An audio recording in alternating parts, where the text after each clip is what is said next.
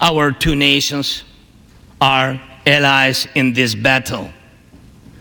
And next year will be a turning point. I know it, the point when Ukrainian courage and American resolve must guarantee the future of our common freedom, the freedom of people who stand for their values. Well, good morning and happy Thursday, folks. Rob Breckenridge with you. That was a remarkable scene yesterday. Ukrainian President Vladimir Zelensky uh, speaking to a joint session of the U.S. Congress, uh, receiving a roaring standing ovation uh, following a meeting in a joint press conference with U.S. President uh, Joe Biden. Just a, a, remarkable scene to have Ukraine's president not just leave the country, but be able to visit Washington, D.C. And I think it sends a really strong message, certainly not the kind of message that Vladimir Putin wants to be receiving. There's obviously a continued commitment of American support and some announcements to that end yesterday. Uh, but obviously, that could have been made without uh, President Zelensky visiting Washington, D.C. Again, there was something hugely powerful and symbolic about that visit. Uh, so I want to start the conversation there this morning to talk about why it was important for Zelensky to visit Washington, what message that sent, and where this is all going from here. Well, joining us to discuss uh, those issues, very pleased to welcome to the program here this morning Dr. Alexander Lanoszka, who's uh, an assistant professor of international relations at the University of Waterloo, also authored the book Military Alliances in the 21st Century. Dr. Lanoszka, great to have you with us here. Welcome to the program. Thank you for having me back on the program. Uh, let me just get your thoughts on just how significant this was and, and why it was so important, in your view, for Zelensky to visit Washington, D.C. It was certainly significant. This was his first uh, foreign travel since the 24th of February when Russia launched its massive full-scale invasion of Ukraine. He was able to demonstrate that he can certainly um, maintain Ukraine's resolve and determination in resisting uh, Russia's military aggression. He got a new package to the tune of about $1.85 billion uh, worth of various uh, military equipment, including uh, tens of thousands of artillery rounds and ammunition that Ukraine will find very useful. But it's also very symbolically important precisely because at the moment this is a very difficult winter. There are mm-hmm. parts of the country that go without electricity, at least for long stretches of the day. And so this is certainly a big psychological boost. Yeah, it certainly is. Was was some of this aimed at? I don't know how much of it would have been aimed at, at you know an audience back in, in Ukraine. I think they're well aware of uh, what it is they're dealing with. But to an American audience, to a global audience, uh, a message aimed as well as mentioned at uh, at a Russian audience, I assume.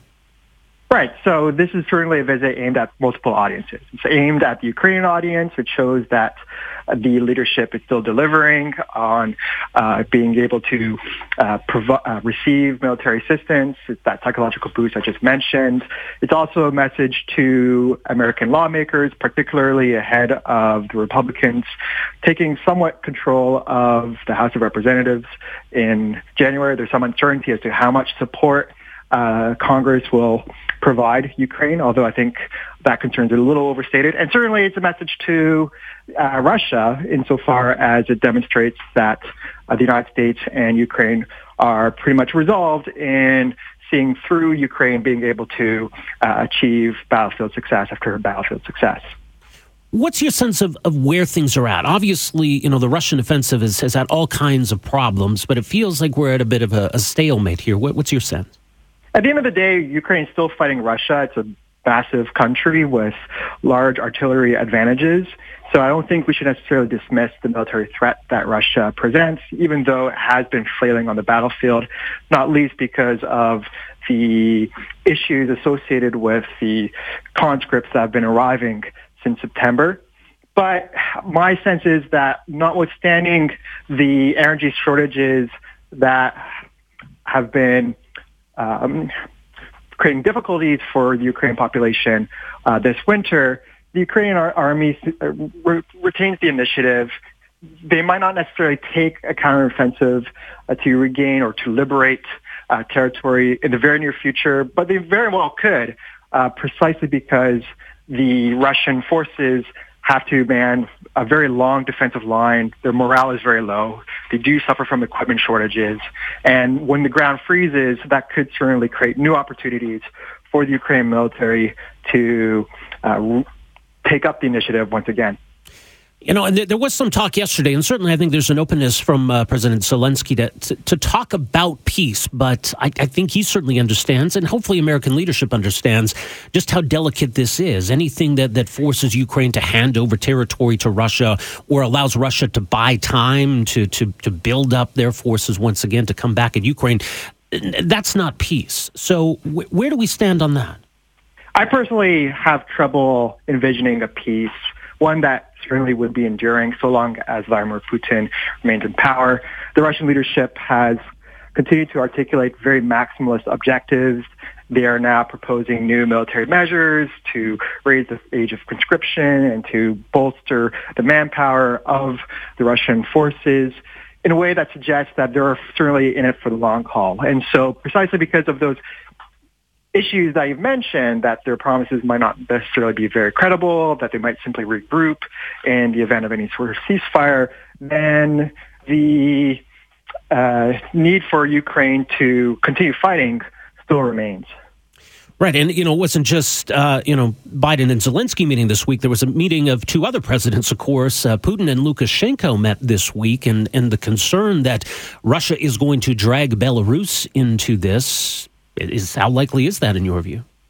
That has been a concern articulated since the full-scale invasion began in February. And to be sure, Russia has been using Belarusian territory as a staging ground for launching not only ground assaults on Ukraine, but also missile and aerial strikes.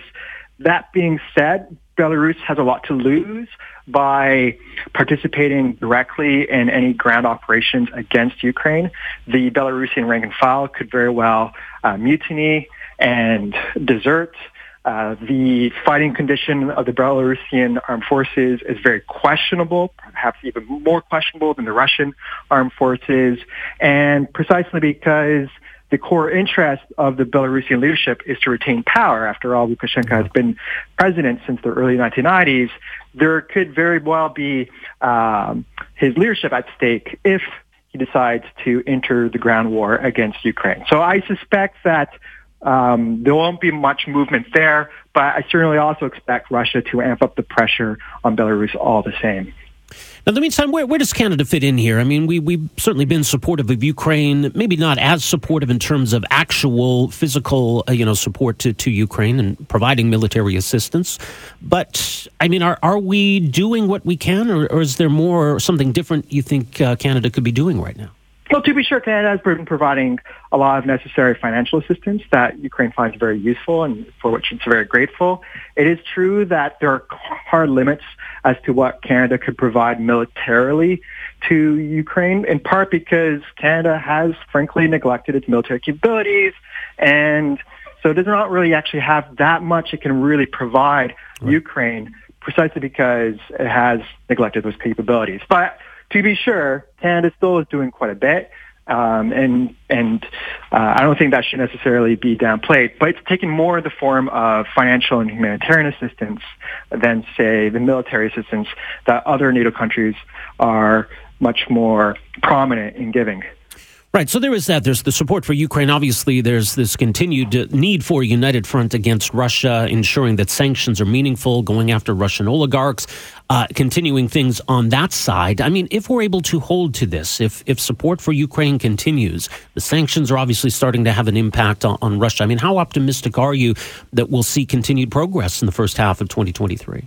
I, was, I suspect that 2023 will be a better year than 2022 for Ukraine. 2022 was brutal, absolutely brutal, notwithstanding the successes that the Ukrainian armed forces have had over the course of the last uh, seven, eight months, or really since the Battle of Kiev in March.